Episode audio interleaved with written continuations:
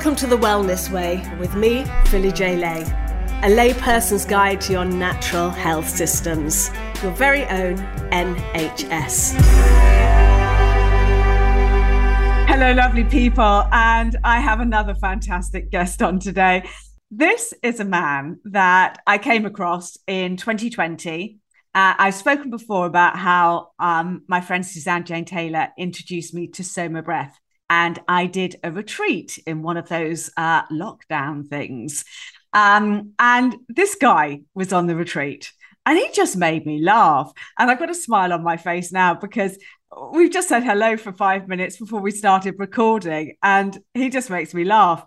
Uh, and what I loved about Greg Mannion is that uh, he he takes all the kind of woo woo shit out of meditation. You know, a lot of it is kind of very serious and very straight. Uh, and and Greg just goes for it. He just goes for it the whole time, and he he has completely transformed my life. And now I say this about a lot of my guests, but he has, and so I'm going to tell you why.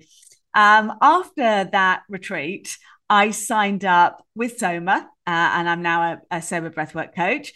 But I also signed up for Greg Mannion's course with Infinite Breath to learn how to write meditations. Uh, and you know, a lot, lots of courses, um, things teach you to do breath work. Uh, and you know all the benefits of breath work the science behind it which is just extraordinary but very few of those courses teach you to actually write them but not just write a meditation but how to deal with um, people really. I think that's a, a fair um, and how to deal with film. And i i'm i before i bring you on I, I don't know if you remember this greg but one of the first exercises we had on that course was to film ourselves and put it in the group. And i couldn't do it. I think i was about a month after everybody else because i just i didn't have the courage to do it. But times have changed and i want to bring on the fantastic mr greg mannion I will applaud myself because that's what I get people to questions. nice one. Hello. Uh, what an introduction. I like it. And yeah, going back to the beginning with you, there was shyness there, but also not shyness because when you start talking, you can really go for it. But uh, there was a little bit of shyness. Um, but you definitely, definitely, definitely came out of your skin when you were writing and performing those meditations. Changed a lot, man. It was really good. I enjoyed so, it. well, this is we'll talk about the course later on in the episode. But uh, just a massive thank you, mate. And uh, because of Greg, I've got my album out, The Wellness yeah. Awakening. Um, which again uh, I'm going to talk about later. But first of all, let's get to know Greg Mannion. Okay. So what what would you like to know? Where would you like to start? Well, I'd like you to start with your story. What took you on this journey into, you know, I mean, it's a lot more than breath work, but uh, you know, you had quite a bit of shit in your life, didn't you? You had um, quite a traumatic childhood. I don't think that's a mm. understatement. Um, you can talk about that or not. That's your choice. Okay. Um, but it led you on a path to alcoholism. Yes. Um, okay. Well, uh, yeah. Let's go. Let's go right to the shit. I love it. I love it. The shit. Okay, but um, yeah. So, well, I, I was born in um, just outside Liverpool. I was actually born on the coast in a place called Formby. And when I was eight, we moved into Liverpool. My dad was from Manchester, mum from Liverpool. So I had a mixture. We moved into the city rather. I had a mixture of the countryside when I was a kid, which I really loved. It was a great place to grow up as a kid and then the Liverpool culture and lifestyle, which I really love and loved as to grow up in up until I started traveling. I've always been like moving around the world quite a lot since I was about 20.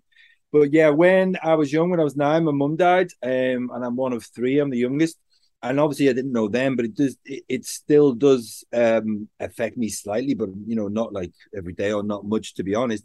But if we're talking about our story, it's an important part, and whether that has led me towards alcoholism or not, I don't know. And just to point out, it's about nine and a half years now being sober.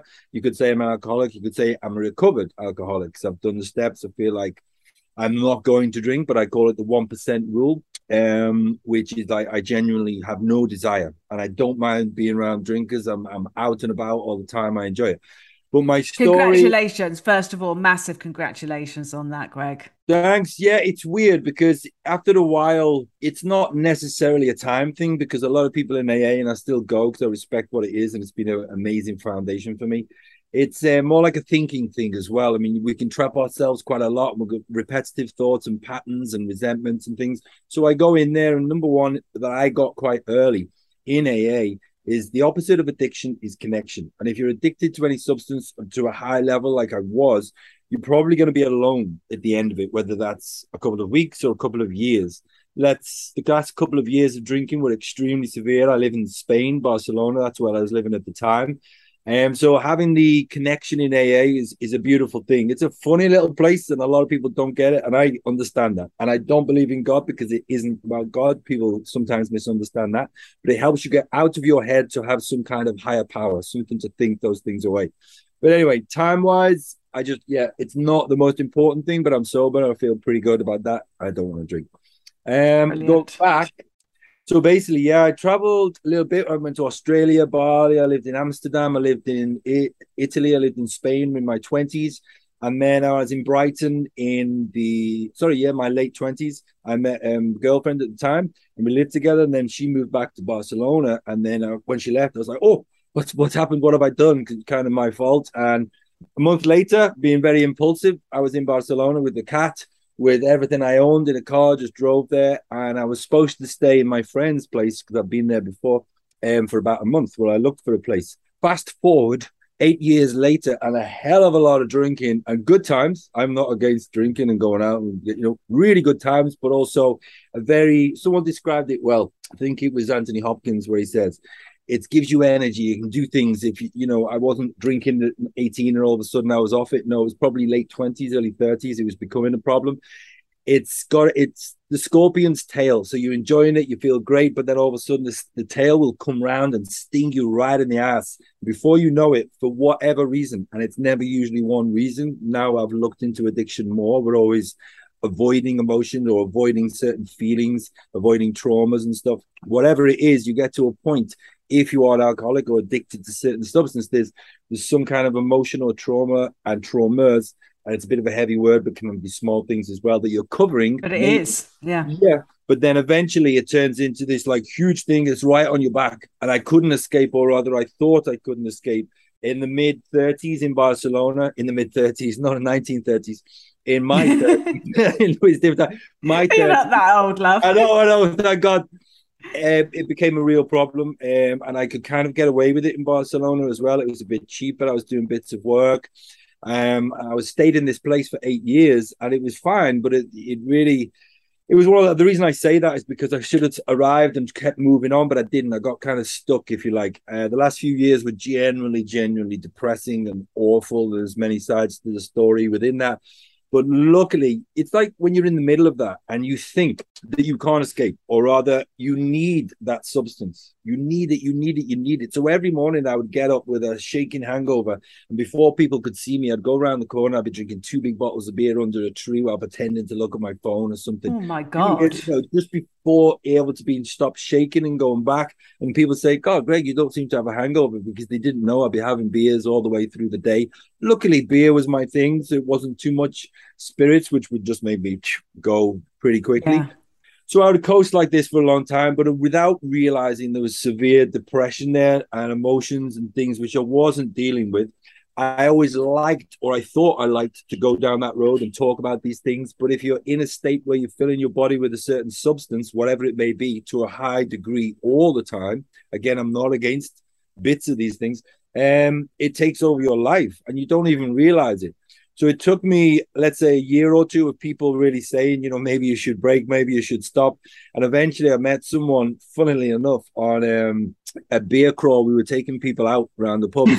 long. I know the last year of drinking. And I met him and he wasn't drinking, but he was there to go to AA and his dad, who had been in AA as well. So he introduced me to it. We continued drinking for that year, um, me and this friend of mine who's a bit younger.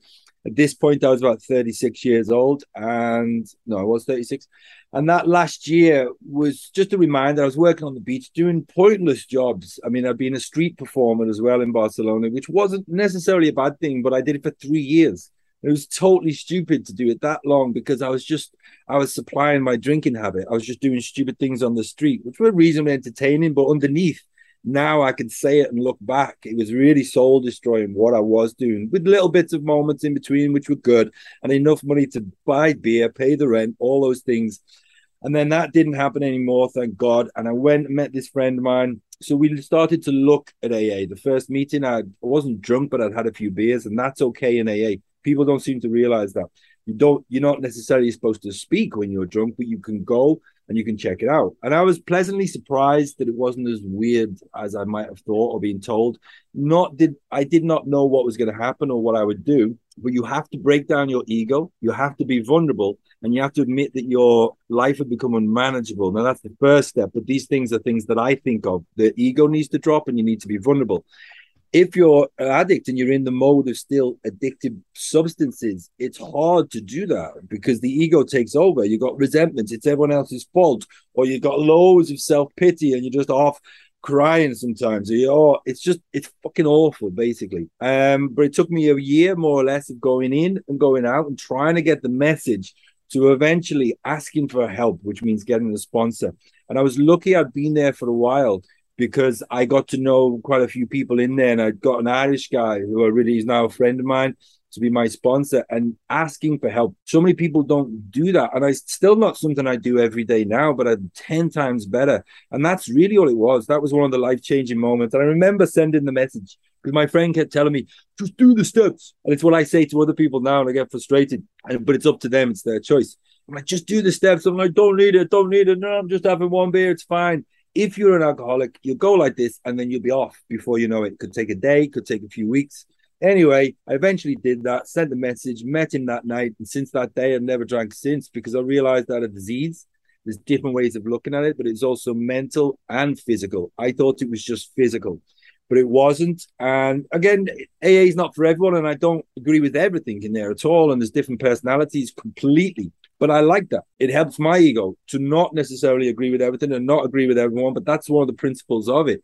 And having that connection, having a door that is fucking open. People don't realize even if you go drinking again, you can go back in. It's not a problem. People wanting to help or at least listen to you. When you go to a meeting, we're sitting here now and it's great. You're listening to me and I'm going to listen to you. But in normal life, we all do it. We're interrupting each other. It's just, oh, I want to do this. Yeah. What do you think about that? I agree. I disagree. Let's have an argument. Let's all agree, whatever. You've got a few minutes or longer where you're speaking or crying or whatever. And everyone just shuts up and listens. It's unique. And me too. When other people share, in fact, I probably get most out of it when I'm listening to other people as well, because that's what I brought into some of the workshops I did with the breath work and things when I do little sharing circles and same online that we did mm, at the beginning. Yeah. Because people don't want to explain their emotions and things like this. I try it a little bit without pushing too much. But what would happen was someone in those rooms would say something that I desperately wanted to say, but especially at the beginning, even now, but not so much, I would want to express, or, you know, it's not important, or they're not going to agree with me, or blah, blah, blah and someone would say it and you're like oh it takes a shitload off your shoulders and someone else might feel the same or similar doesn't matter what it is any other drug addiction or just life in general. And you could express and you could listen. And that was a game changer and luckily in barcelona there's a very wide mix of people. So it's not a small meeting in a small town with the same five people. That could genuinely drive you insane and it does drive some people insane yeah. but people going through all the time. So from that day on, um, yeah, I haven't drank, and it's been it's been amazing. Which then let's fast forward again to a few years after that.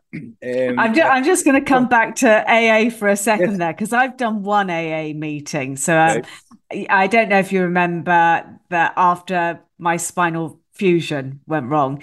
Uh, I spent two years of my life in bed addicted to opioids and alcohol, and I was uh, my drinking got out of control. And because of all the shit that was going on in my life, you know, uh, my mum, my sister, my two best friends dying, and my marriage was falling to pieces, and there was just so much shit going on, and I was drinking more and more and more, and then you know about my friend on Tinder who I fell for, and then uh, I thought he ghosted me, and he actually died that night in his sleep. Um, and after Paolo died, I drank for England. So I found out on New Year's Eve 2019, and I spent the first three months of 2020 completely off my fucking head and face. I was so so drunk. Uh, and eventually, my children um, said to me, you need to go to AA. Uh, and I went along, uh, and I was and I was very nervous. Uh, and I went along to the Priory in West London just because it happened to be the nearest one next to me. And it was like watching blooming Saturday night TV in there, all the celebrities. I just go, uh, oh my God, what the fuck? Um, but it was it was a fantastic experience. I was quite surprised how God centered it was. Mm-hmm. I didn't realize there was quite so much uh, on God, and I um, I don't you know, you said you don't believe in God, and I'm going to ask you about that later, um, and what you do believe in. But um, I, I, for me, it's the universe, and I was just quite surprised, and I. It was also amazing how supportive mm. it, everybody was, and I remember getting up and telling my story and just weeping like a banshee. Um, you know, just I couldn't stop the crying, and it was such an emotional release. And then two days later, we went into a fucking lockdown.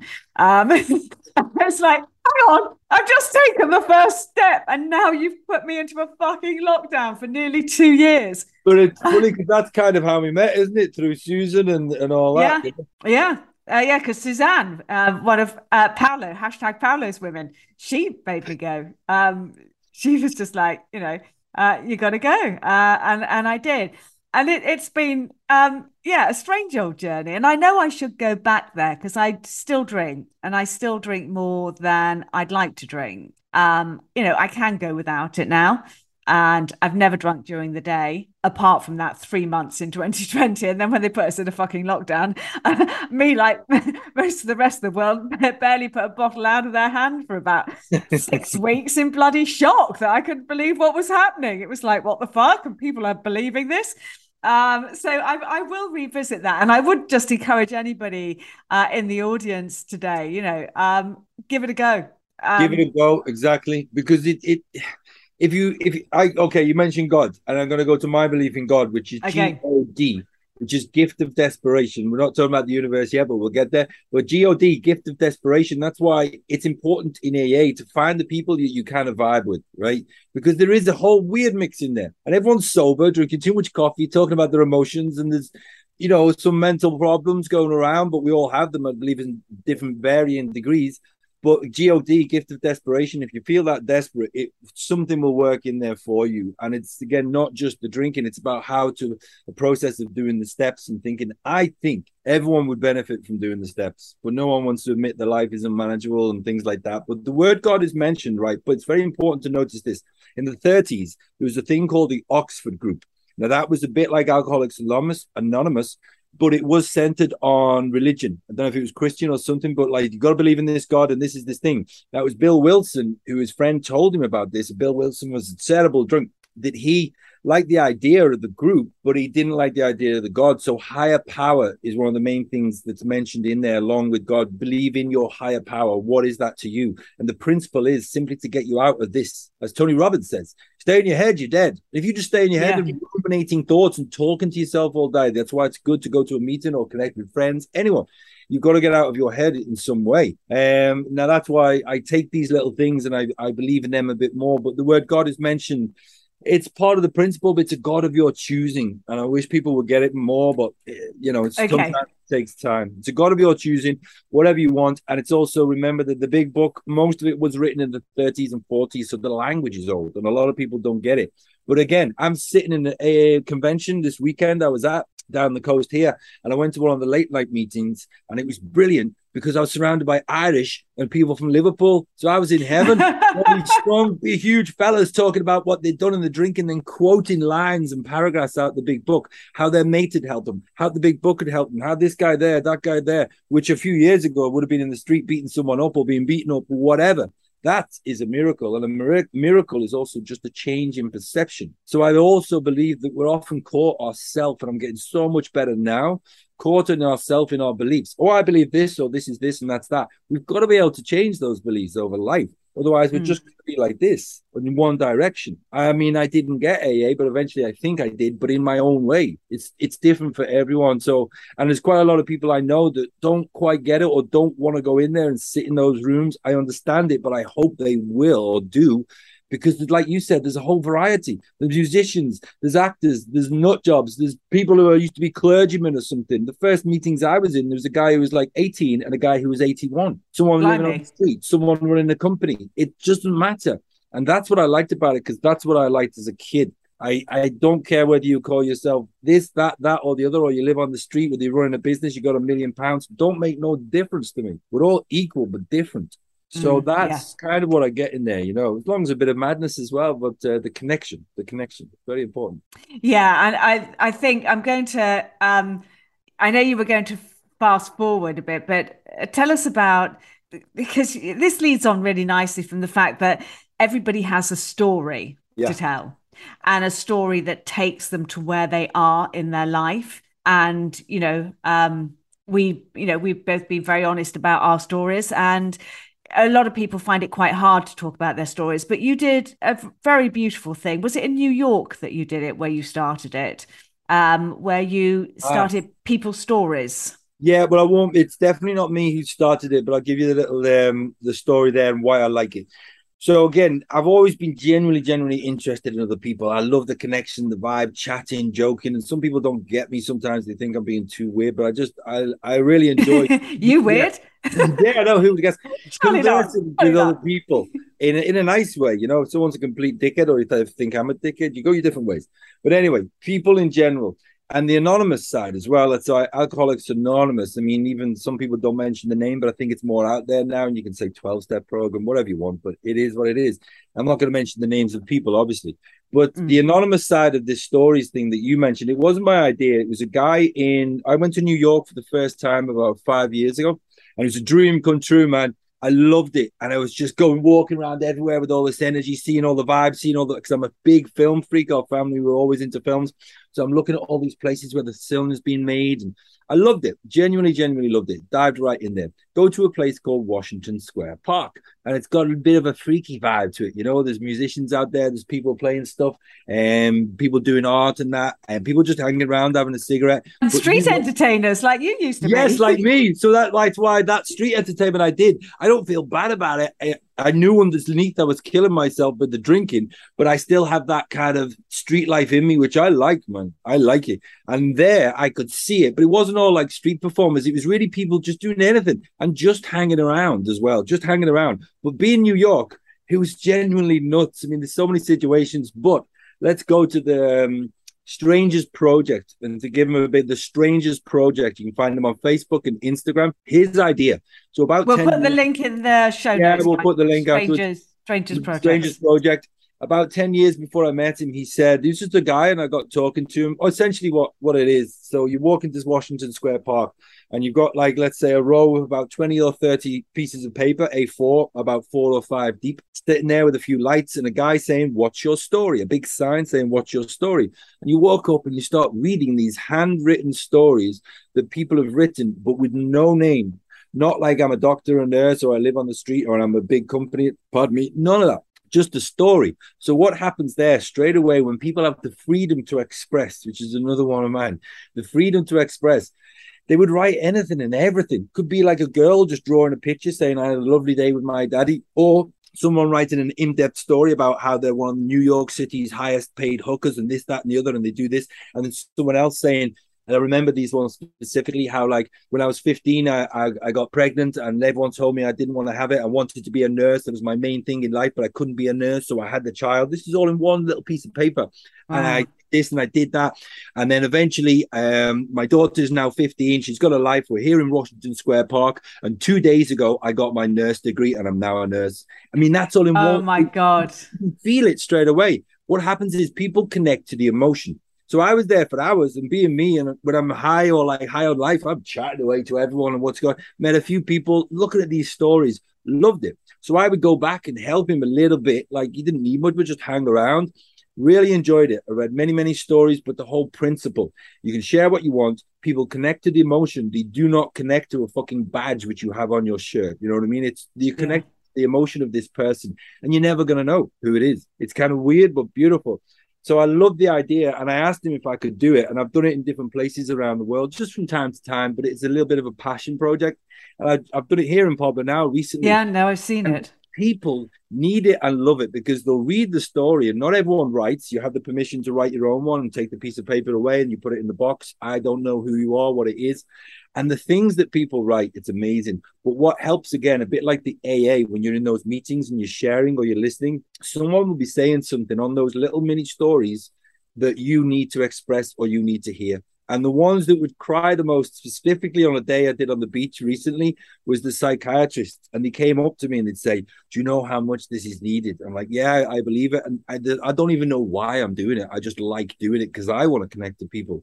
Uh, but that is the project. That's what I got from him, the, uh, the Strangers Project in New York. He's quite well known on Instagram. And then I brought it into the course. I brought it into the course because we're all sitting there on the beginning of the, the coaching course, which I've got is like maybe about 20 or 30 of us sometimes. We do a call every week. Now it's self study. But we, I came up with the idea of getting people to do that as well, but without uh, saying their name. And I would probably know because I'd see the email and I'd put it in the course, and people still mm. don't know who it is. But it adds another layer of connection and knowing all these people on the course because we do many exercises, but that was a beautiful one that I think people really liked and really liked reading the other stories of other people and hopefully express something that they maybe wouldn't normally. Yes, know? and when when you're anonymous, you can write yeah. anything you want.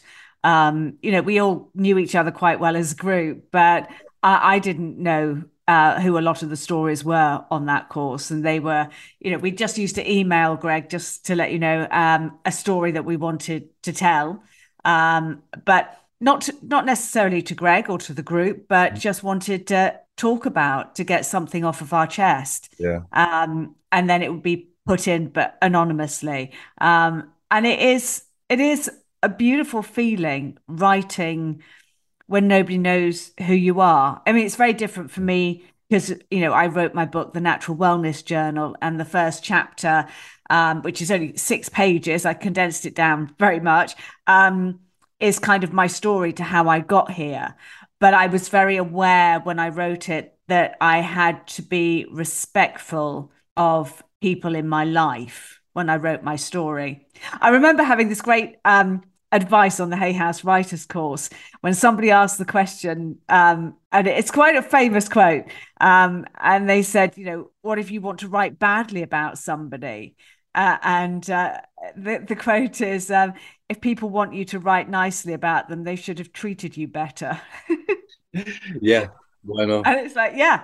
Um, yeah. you know, but but I wanted to be very respectful. I didn't talk about the fact that my marriage had just fallen to pieces when I wrote the book because um, most people didn't know yet. So you know, you you kept I kept things quiet, but it's so lovely just to write and get things off your chest. And you used to do this a lot in the course, and I think this is a really good exercise for anybody that's feeling a bit crap in their life at the moment. And there's a lot of people out there that are suffering. You know, we've had a pretty hard three years, and um, Greg used to do this exercise where you would just ask us questions. And this was all on Zoom. And he'd just yeah. ask us questions and we would write the answers.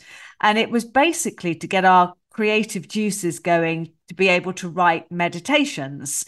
Um, so can you can you remember? Can you give us yeah. any of those questions? Totally. So basically, questions specifically, no. But what I would do, what I've realized over the last few years, I'm I'm pretty good at um, understanding people a little bit or feeling their their emotion or the energy. Not necessarily like I know that person or whatever, but just getting an idea of how they feel. So you have all these people on Zoom, same as a workshop, where it's not the same, but the similar principle. And I could actually spot sometimes who was feeling a bit sad, who was feeling a bit high. But we go through those questions before you either write a meditation or remember it was the speaking of the meditation. Because I used to do acting classes mainly and a few small things, but I enjoyed the classes because we'd always, as a group, eh, we'd all dive in together and we'd help each other a lot. And you have to go to the emotion in acting. I know you've done some in the past as well. You have to go to the emotion, or it's just people aren't going to believe you. That's why I do believe there's quite a big similarity with the acting and the sessions or the breath work that I like to do because I go to the emotion as much as possible. But just go back to those questions was the idea was to get people thinking in a different way. Well, one of the things that we did, if you remember, was okay, for example, so when people are reading a meditation or a story or whatever it may be, let's use the meditation. It can be often because people aren't used to doing it reasonably bland, let's say. Not always, but I've noticed it. Okay. Blah blah blah blah blah blah blah blah blah blah blah blah blah blah blah blah blah. Now, without realizing, I haven't always got it right, but I'm coming from the performance background. I would add more into it quite naturally. So then one of the exercises we did in an acting class a long time ago was you have this little monologue and you say, Greg, you need to prepare your monologue for tomorrow. And small little page. You go, okay. So you have the monologue ready and you can't help but just read it as you're acting. I'm this character, I'm this thing, blah, blah, blah. And she'd get us to do this in front of the camera. And as we were doing it halfway through, she would stop. And then she would ask us to t- uh, ask us to tell us a story, a real story from our life. If you remember that one. So it would be something that happened to you because people would start reading. I would start reading my um my little thing in the acting class, and it'd be like I'd be acting. I couldn't help it. Now and then, yeah. as soon as she asked me to tell a real story from my life, I thought about this moment I was traveling around Spain on the motorbike and I ran out of petrol the body language change, and I go like this, and I'm blah, blah, blah, and because I can see it and feel it because it's real. Mm. Now, if you're reading a script or a meditation, you're going to go through the emotions, but are you going to make it real? So I would do that, and one of the best ones I remember was with Declan. If you, I don't know if you're on the call, but it was beautiful because he was doing his thing and he's performing a little bit. But I know Declan, and I know he's very emotional. He's a very caring person. So right in the middle, I would stop him, and then I asked him a few questions. Sorry, yeah, it was a mixture between the, the little monologue or me asking the person questions that I knew would get to the emotion. And we have to, to do that, you have to have quite an open class and they have to trust you. So that's why I would always do energy exercises at the beginning, moving around, telling jokes. But with Declan, I remember he was going through the motions, doing it well, nothing wrong with it, but he was just performing a little bit. And it's that's not the emotion. So then I asked him a few questions and this, that, and the other about certain things and I knew him a little bit, so I could do that. And then before you knew it, everyone is listening to every single word he's saying because he's being real. And as soon he got to that point where he was being emotional real about himself, I said, Right, boom, now go back and read the meditation again, right now, just go with it. And he'd do it and he'd read it, and it was totally different. We did this many times with people because if we were to do it now, for example, or wherever, you would dive into your own little world, especially in those classes, and you'd be real, you'd tell your story. And if someone like me would inject with emotional questions like that normally in normal life maybe people would think you're being rude but because you create that atmosphere i would go in at certain points and give but what was this and how was that and what did your dad think? What did your mom think? Why, why did you do this? Hopefully in an empathetic way so people trusted me and i trusted them. And it would change it dramatically. And they go right now go back to that meditation or the acting class. Go back to your monologue. And the monologue will be completely different because I did it myself. All the things I did in the class is what I've done myself in the past, and exactly the same on the call. Now it's difficult to keep that motion forever, but that to me is the key. Otherwise, you can't just press play and be in a class front of people. Whereas I, I, it, there's nothing wrong with that. But I'm of the other side where whatever I'm feeling or I want to feel or I can feel from the other people, I'm going to put it in there and out there because it is all energetic. And I didn't realize this years ago. It's all yeah. energetic. It's all so, energy. Yeah. So those little things make a huge difference for the person who is learning how to write or how to whether you like it or not, there's a performance in there. There's only a small amount, whether you're doing a yoga class or something else. Get them to go into that state it's really important. But it comes from all the little things I've done in my life and all the things that I've seen other people do. Because you don't wake up one morning and go, oh "My God, I've got it all. I know exactly what I'm going to do," and it, you've got to dig into what what's come from you. And it was the, a life coach I got after I went to a Tony Robbins seminar about six years or five years ago. And he was like, Well, don't you realize what you've got over the past four or five years from stopping drinking and doing several things that can help people? Everyone's got something they've gone through, they've been through. If they're honest and if they're emotional themselves to a point, obviously without having the self pity, but being real, then you can help other people with that. It doesn't mean their story is the same. It doesn't mean you're the same. But if you're opening up yourself and you, then you bring them in and they open up, they're going to discover something about themselves and they're going to be a better coach, a better um, healer, a better therapist, whatever it may be. I, I don't all... like that. I don't like that word healer. I'm going to pick you up on it because um, I, I, I don't. I, none, none of us are healers. What we are are facilitators to teach people how to heal themselves. It's that okay. simple. Yeah, uh, no, but but, but that is you know what a lot of us uh, are, are trying to do. I mean, that's yeah. I my life has completely turned upside down in the last two years, and it's only I mean two years ago. Honestly, Greg, I didn't know how to use social media, did I? I couldn't use no. any tech. I couldn't. I couldn't you even get on a fucking I, on a Zoom. I was just and and you know, I'm just pushed myself past the comfort zone because so many people need help out there now. Mm. And I and I was very much of the belief that you know this wasn't going to happen on my watch you know everything that happened in the world um yeah, and yeah. you know there's no money in healthy people and and they don't want us to be healthy uh, and so this is really down to us guys to sort this out because they're they're really not going to tell you all the amazing things that you can do for your health and i think just on that note, most of the people that I've admired and I've learned from have all got these stories. We've yeah. all got these stories. You know, Greg's got it. I've got it. Niraj from Soma's got it. Mm-hmm. Uh, you know, the, the most famous one is Dr. Joe Dispenza, you know, who yeah. had a, a, hell of a, a time.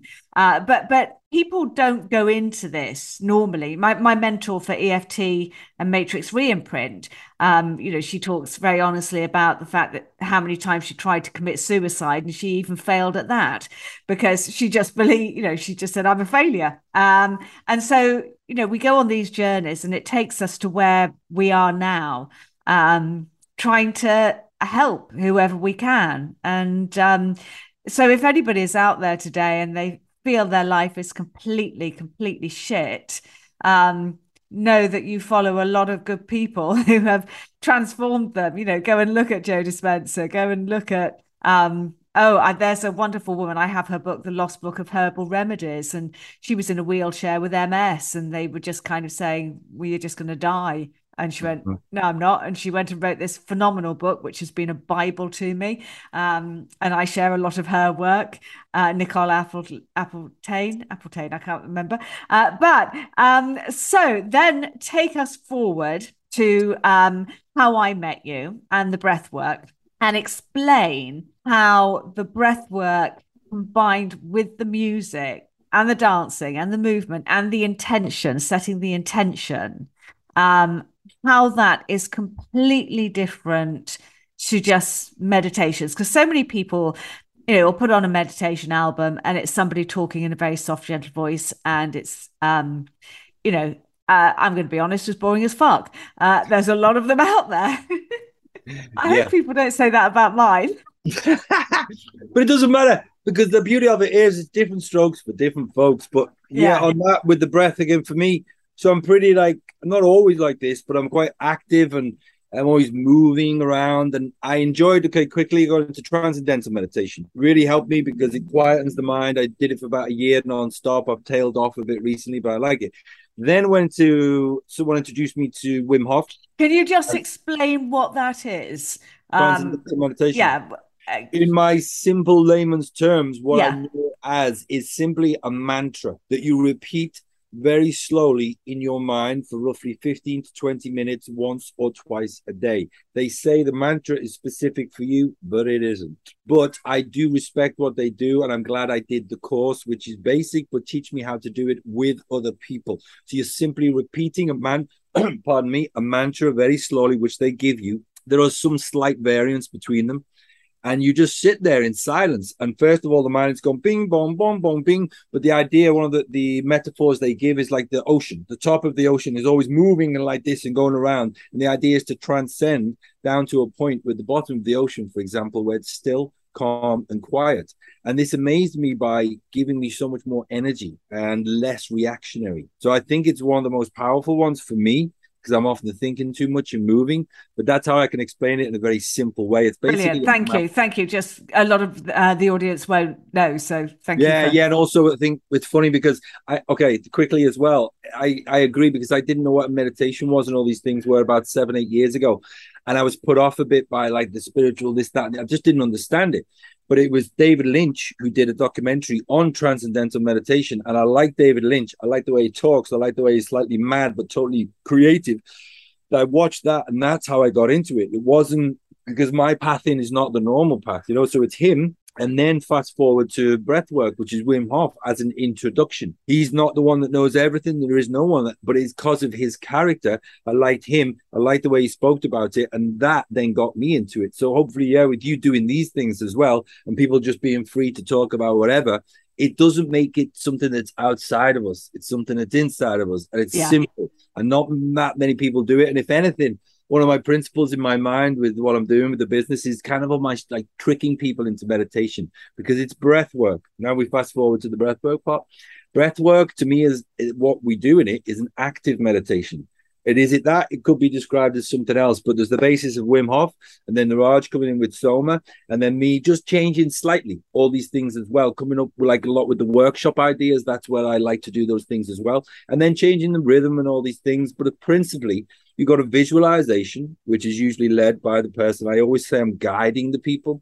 Maybe it's uh, looking at a, a, day in the future, which is perfect. Maybe it's releasing something from your past. You can go into traumas and things if you're doing one on one, but I believe you have to be very aware with that. I haven't done it too much, but essentially a brighter future or feeling the emotion, a lot like Joe Dispenza. I bought his book at the same time I got into the breath work, uh, Becoming Supernatural and reading that and listening to how he describes it, it fascinated me. He, he mm. like with many people, is one of the big influences because you've got to visualize these things and see them, but we want to get it out of our conscious and into our subconscious because the subconscious is ruling our lives from all the patterns of a childhood and also the adulthood. 95% of your day and all that is actually run by the subconscious, how you hold yeah. this how you move there, how you're going to look at a person, you're going to react to them because it's something to do with your past. So if we can break that slightly by genuinely seeing and feeling in your body. So I'm walking down the road today and something happens and I have a thought which goes directly to someone, a resentment or whatever. I feel maybe a little bit angry just by thinking. And that produces that state in my body. So if I know I'm doing that, I'm making myself angry for no one in front of me, but my own fucking mind, then yeah. I can do it the other way where I can start to see that future and feel it. Like I'm going traveling at the end of this month again for around Asia. And I've been doing it for months. I bought the ticket, but I've been doing it for months where I'm seeing all these places. I'm seeing what I'm going to see. Not exactly, but I'm feeling the emotion, how I'm going to be, where I'm going to be, who I think I'm going to be with. And I know because I've done it so much in the past that I know I'll go towards that, but I'll go towards it with that emotion, which means I'll meet that emotion there. I'm kind of going everywhere here, but yeah, no, no, no. But it's it's very interesting because um, you know, uh, with Soma, with your work, with a lot of work, it's all about feeling it in your body because we are i was lucky enough to do a um a, weekend workshop with the amazing dr bruce lipton um, oh, earlier nice. this year he's coming on the podcast Great epigenetic outside yeah. of the gene. I didn't know about that till him. Yeah. Um, and uh, yeah, no, it's an amazing, amazing weekend.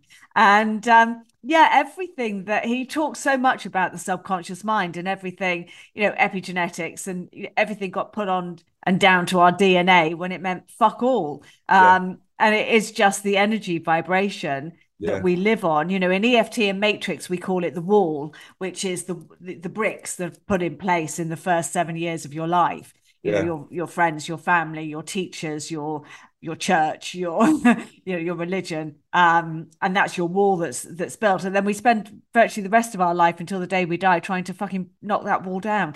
Um, and meditation yeah. for me has been an absolute root. but the other thing that, and I think you've kind of touched on this, and I'll get you to touch on it a bit further, it, it, that the reason that the kind of stuff you guys do works for me with the music and the breath work is I have a very ADHD brain. Mm. Um, so I'm all over the place, ADHD, dyslexic, you name it. Um, and I I was never able to meditate, and I thought it was shit anyway. So I'm just like, well, I'm not fucking doing that because that doesn't work. Um, and and I tried it a couple of times when life was really really bad, and I just thought I'll give it a go, uh, and I couldn't do it, and I just thought nah.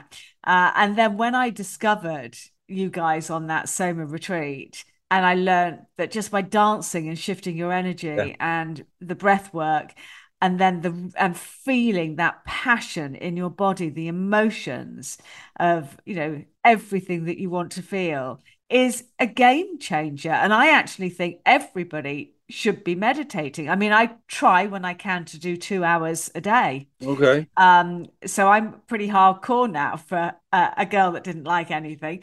Um, but you know, there are sometimes that I can only do half an hour in the morning and then I'll catch up when I go to bed. But I have to do it. I I know my day will run me unless I run my day. And how I do that is with my meditation. Well, again, it goes back to um, really the timing was right with Joe Dispenza, and I'm not into one person or the other, but just bits of influences, you know.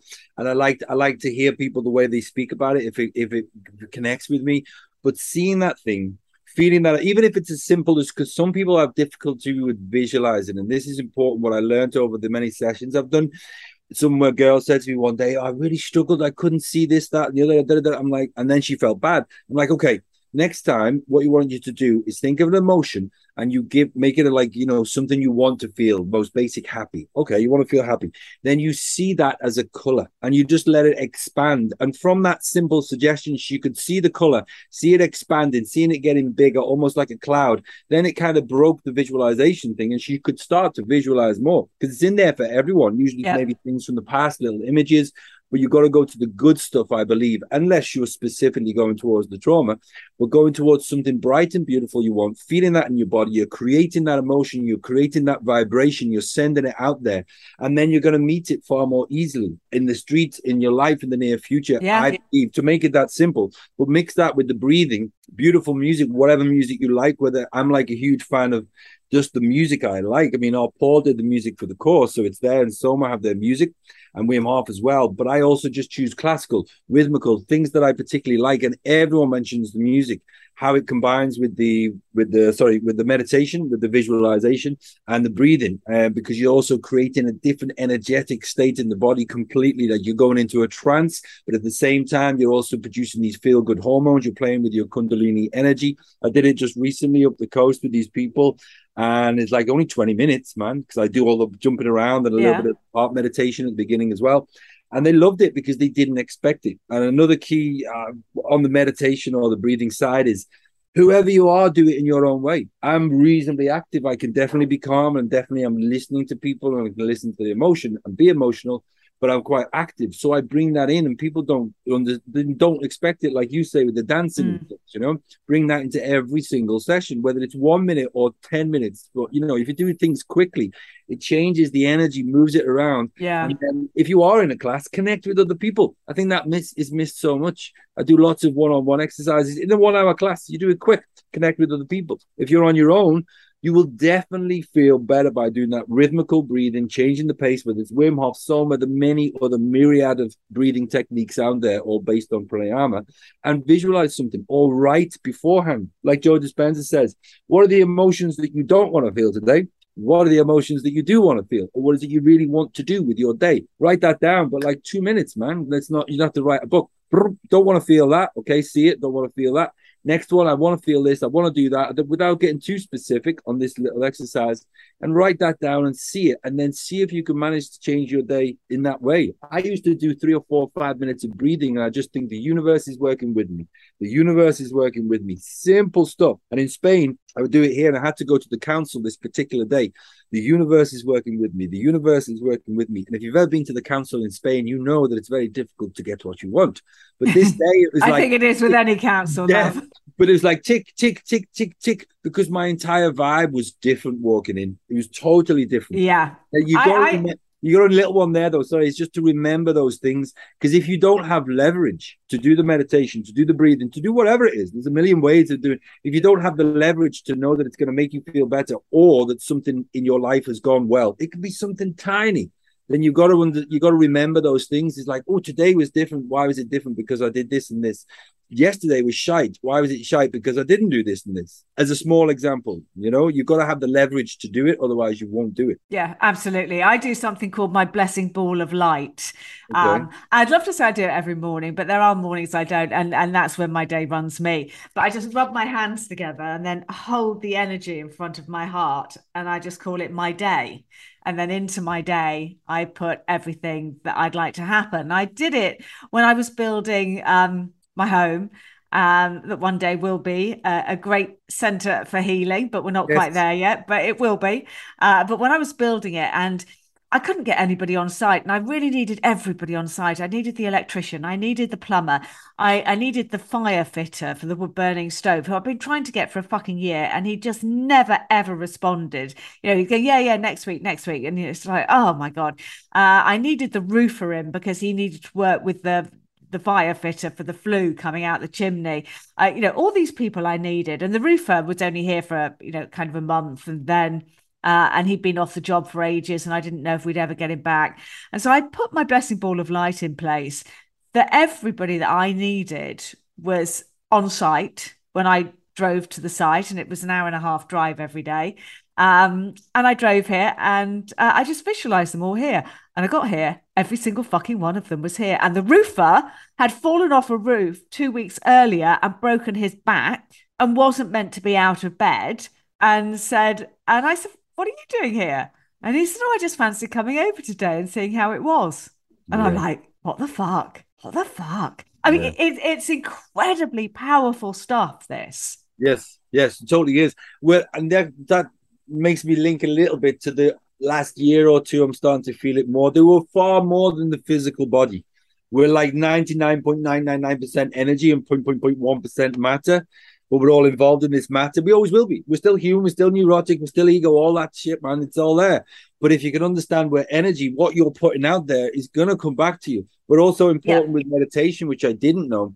Number one, it can be calming or actually a little bit awakening if you add, add the breath with it but you're calming your analytical mind. Just, just call it the monkey mind. Hopefully, you're calming. And remember, the meditation is a bit of a practice. You know, you have to practice a little bit to get to a point where you're yeah. you're reaching it quite quickly.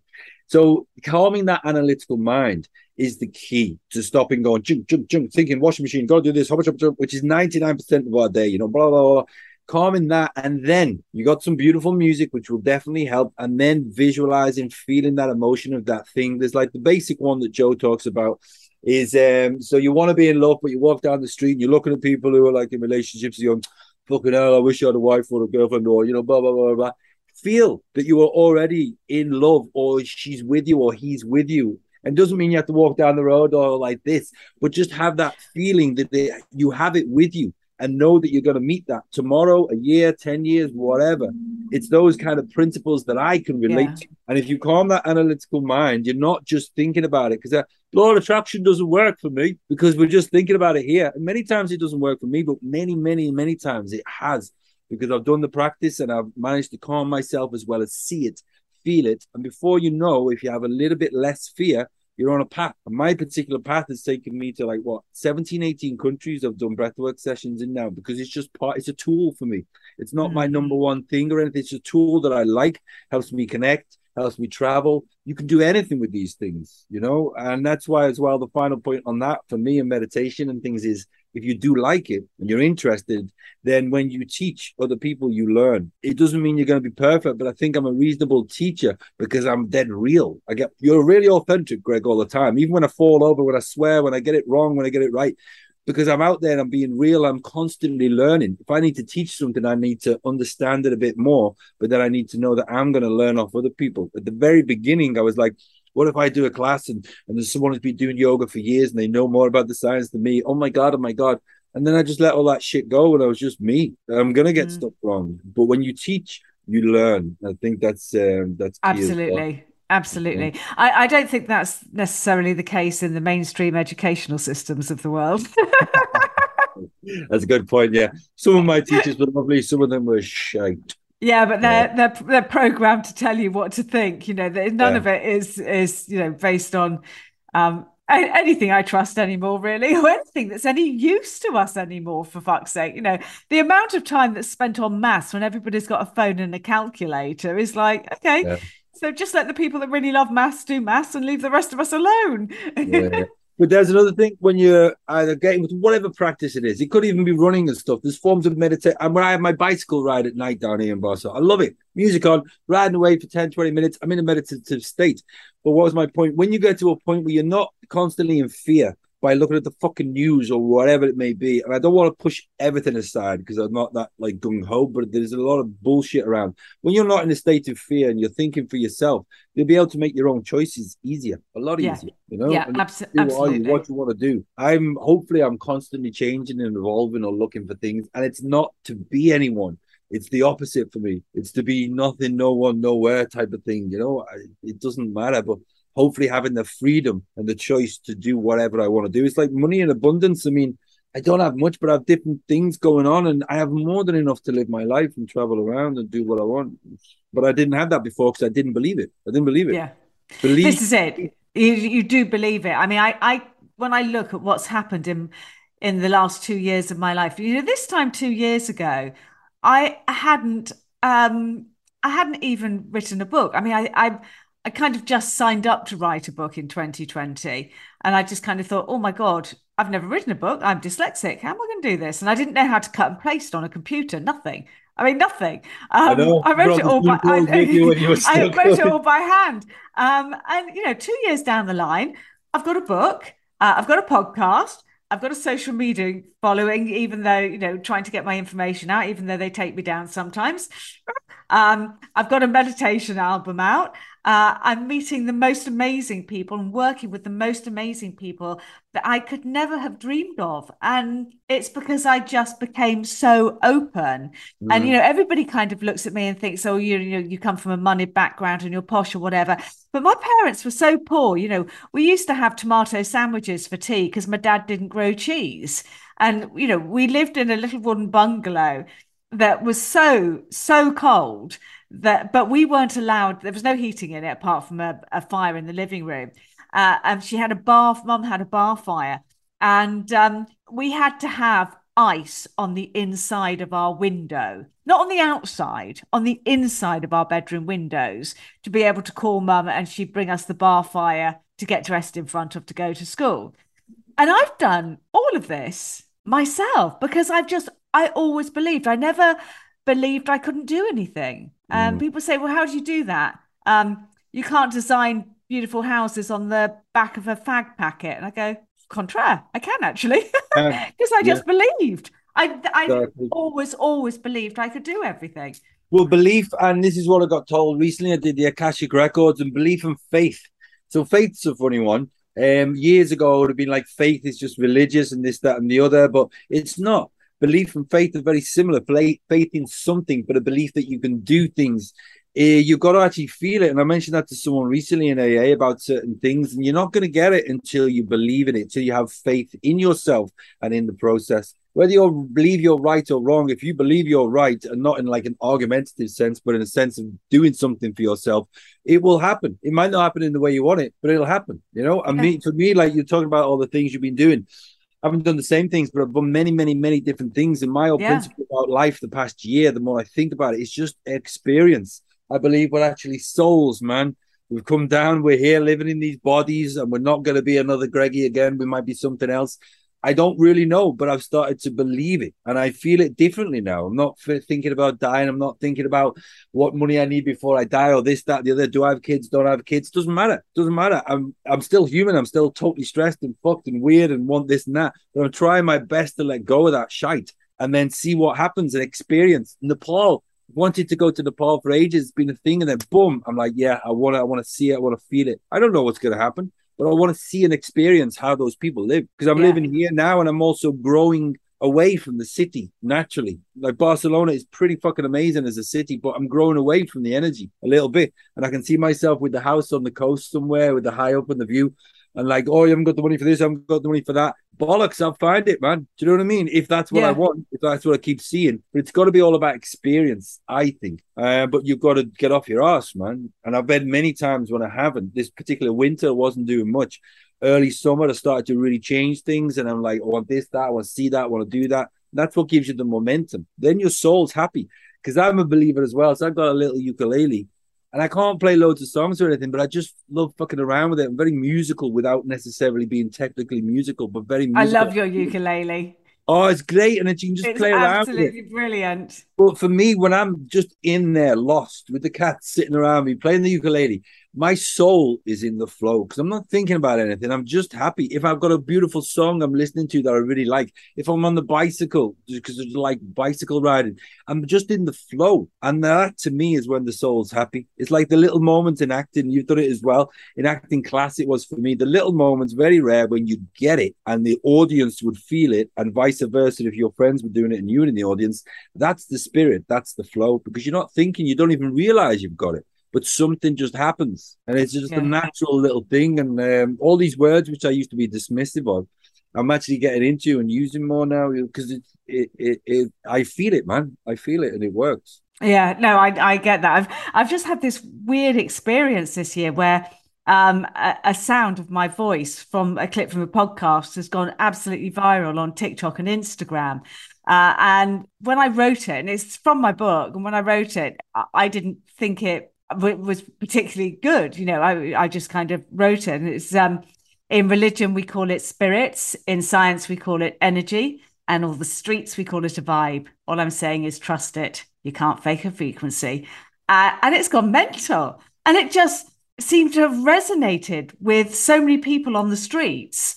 Uh, I'm so touched and so overwhelmed by it, but it just um, and so grateful to every single person that shared it. It's it's just it's mad, but it's it is that energy, that vibe, you yeah. know, that we you know in religion they do call it spirits, and you know. Yeah. Um, and the vibe that we put out there, but also making the action. There's so many people don't do anything. At least you're writing the book, you're doing the podcast, you're doing the, whatever it may be for you. You know, it might not be right for someone else, but you're doing it. Yeah, no, absolutely. On it, and it, you, I could sit here forever and come up with a million ideas, which I do. But like recently, I'm like, okay, let's start putting them into action just a little bit, and then also remembering what you have put into action and how that does work but you've got to get off your ass a little bit and do it, which is is really good, you know. So I want to take you a little bit further on your journey. Um, we've talked about the breath work and the meditation and everything, and I know that you've got an interest. You found recently an interest in in plant medicine. Um, yes. So can you talk to us because this is something that fascinates me, um, and I am desperate to do mushrooms and to microdose, and I haven't quite had the courage to do it. Um, and you've you've just had a full ayahuasca experience, haven't you? So c- can you talk to us about how that is different, or is it meditation? You know, is it the same thing? What is what is it? Definitely not meditation. Um, so first of all, again, coming from the coming from part of my life being the AA world and um, all against all drugs and stuff like that. You know, I don't believe they're drugs, not in the classification, totally classified wrong. Psychedelics, um, ayahuasca as well, are, can really, really help with addictions. Now, I can't go completely into the science because I don't know it. I know little bits, but over the past five years, I've had ayahuasca, plant medicine, which it is a medicine now, I know, yeah. um, about five times. The first four times were quite small, powerful, and I had some very good visions actually on the third one I did. But small daytime sessions, and then you'd be home in the evening because this people don't realize. Oh my god, I'm going to be tripping for the rest of my life. No, you come down. But it's key to before I even mention any of this, I did it all in a therapeutic sense or a therapeutic stroke ceremonial sense, without all having to wear some special special clothes and what have you but I did it in a therapeutic ceremonial sense. And I think that's key. It's not just taking mushrooms and walking around and getting drunk. If you want to do that, great, but it's a very different thing. So the mushroom, the ayahuasca. Ayahuasca, about this was the fifth time recently, and it was in a place called Casa curation.com casacuration.com we'll put the link below because i know yep. these people and i trust them. An english couple who've opened their own place in alicante and they built this whole place from an old um, building that they found there and they bought the land. They're going self-sufficient. They're almost there. Beautiful. Simple but really beautiful and it's expanding now I'll stick with this particular experience because it was done over two days. It's the two and a half days, Friday night, Friday afternoon until Sunday afternoon. And there's only a small group, about 10 people. I wouldn't recommend doing it with too many more than that. I've heard of big, big groups, and I don't think the, the energy can be handled. I've done it several times before. It was nice, but I called it a spiritual car wash. It wasn't like totally life changing. But this one, and with a little bit more knowledge of, of myself, and I've also done Akashic Records recently. I've also have a therapist that I speak to now from time to time. I just think it's actually helpful to ask questions and get a response. So I'm feeling all right, okay, and I'm open to it. And it was called. This guy called me and mentioned it. I'm like, okay, I'll go because again, people he knew and I trusted him and he trusted them. That's an important one as well like in all these therapies and bases, there could be some charlatans. So check out who you're going it with. But Casa Curation, highly recommend them. That's why I mention it so much. So I went there for the weekend and we're meeting each other. We're talking. What happens with these weekends for me? Or times when I do this, like I did the Boom Festival in July, and I did a big session in front of a thousand people, but there was thirty three thousand people there. When I arrived, it's the most beautiful place and beautiful vibe. But the first two days, I'm walking around going, my mind was telling me that this person's thinking that, or what that, like as if I was in a city, and I was judging them, I was judging them, and then it took me two days to realize I'm the one that's judging myself. And I'm mm. mentioning this because it ties in a little bit with this weekend. You meet people, you do it straight away. You can't help whether it be a good judgment or a bad judgment, or they remind you of someone else and you get triggered, whatever. It wasn't quite like that, but I definitely had judgments at the beginning. By the end of that weekend, by going through the process that we did, it, it was a totally different experience because I wasn't judging their mental state or their name. I was judging them as a whole fucking person and the things we spoke about or the things I would experience and feel with them. Changes everything. Now, ayahuasca is definitely a plant medicine how what it is you have to ask someone else. But i trust no i will do. I mean it's yeah. it's um being talked about. Psychedelics are being talked about so much at the moment as a you know as a medicinal plant medicine. That's exactly what it is. Exactly um, what it um. And it can help with addictions as well because look, you're you're stripping away this mind again. Now you talk about meditation. I don't think it is like that. I think it's far, far deeper. It does not mean you're gonna go there and just see all these beautiful things. The guy two two beds away from me or like on the floor type of thing, he was seeing many, many terrible things and demons and vomiting out demons and telling them to go away, the darker spirits. I wasn't going that way, but I saw different things that I felt like I could dive into my subconscious. That's what it does for me on this one. It helped bring out things from the subconscious. I saw little Greggy because it was time to actually look at some of the points in my life. And after my mum had died, I had days when I was young would I'd just be crying my eyes out, not for the whole day, but moments when you just it, it would happen. And I went in and I saw little Greggy, uh, clear as day. Saw little Greggy, saw my situation in the family and the household and how sad he was. Not always, I was pretty much a happy kid, but these little moments. And that little kid still hasn't healed completely. No. Uh, he's 10 times better but he still hasn't healed completely. And I made sure, and I could feel it, and I can talk to you about it now because I could feel it and see it that I was there right in the middle of this trip where your body and your and your spirit is totally awakened, but also kind of you need to vomit sometimes to purge to let yep. these things out, which sounds weird, but you feel weird and you kind of hold on, going, oh, I just feel weird when you're holding on, and then when you eventually let go, you feel fucking amazing, absolutely amazing. Oh God, I've got so to try went, it. You've got to try it. But I went in there, I could see little Greggy, I could communicate with him. I just told him I was here for him, and I also realized that my mum has always been with me. And all the girlfriends I've had, that sounds bad. That sounds like there's a lot. It's not like there's a handful of like actual girlfriends that have been long relationships that I've loved that um, I'm not with now, but like I could feel that she was part of that and involved in this in some kind of way and some way of communicating with me. Sounds weird, but it's not. I could feel the spirit around me. In within the session, I was asking for guidance. I don't think we do that enough. We sit there and judge or question, why do I have to do this? Why do I have to do that? Just fucking do it. And I asked, I said, just guide me, give me some help, tell me what you want to do. And I would just start accepting things and feeling things in a very different way, mixed in with vomiting, mixed in with feeling good, mixed in with going to the toilet for a number two, but you wake up and you're like, wow, you feel amazing. Uh, for me, other people, it was slightly different. Some people didn't purge. On the second night, Within the middle of this, by the way, you'd have integration and connection and food afterwards in a very relaxed way, very cool, very chill, sharing your experience. The second day, we do some more sharing and talking and just relaxing outside. Then we go again in the nighttime after with a slightly different mix. And then the first night was physical. And I had worms this year from Asia or for years, I don't know. And I got rid of them, but I lost a bit of weight. And the belly hasn't been great at all uh, last year. And it's still affected. So on the first night, I could feel that, but I didn't mind. I knew it was coming. I knew that feel feel bad before I felt good. And I did feel good. But the second night was far more visual, far more open. And when I purged, I actually found the the djembe drum, and I mentioned at the beginning, I got lost inside the drum. And I'm not just mentioning it because oh, I played a bit of music. They have music playing loud all the time, various types and moments of silence, which can be painful but great because you have to look inwards. Why am I? Yeah. Then the music was there, and I loved this song. And I said, Can I play the djembe? They're like, Yeah.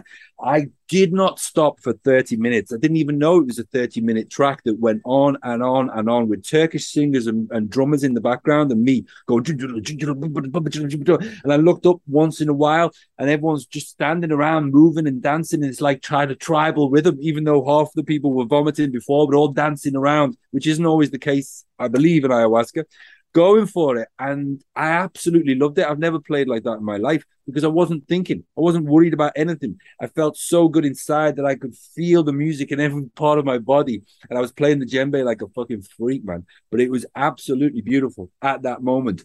I mixed that with the connection of other people, feeling the energy at a similar time, but everyone having a different experience connecting with all these people, having calls afterwards where we've got things to write about. We've got calls, we go on Zoom calls and we connect with the other people as well individually. That's a very, very, very good way of doing it. People talk about going to Peru and places. I don't yeah. know about that. But the other sessions, like I mentioned, were one day you'd be home at night time bit of integration not much but i think integration with all these things is key. So you're looked after afterwards in case things have come up that you don't know how to deal with. Because it's not a box of chocolates it's your subconscious and your physical. Mm. and maybe it's your soul i don't know that's mixing together and going to reveal things to you a little bit. Final point on the ayahuasca the third time or second time i did it it was a powerful mix. And I remember I was sitting there, and the first time I didn't vomit when I felt ill. And the guy said, Greg, same guy I did it with afterwards, I want you to make yourself sick if you feel ill because we kind of resist it. Oh, I feel a bit bad. I'm going to be okay. No, it's fine. You got to get that shit out. So I was told to release the darkness within me.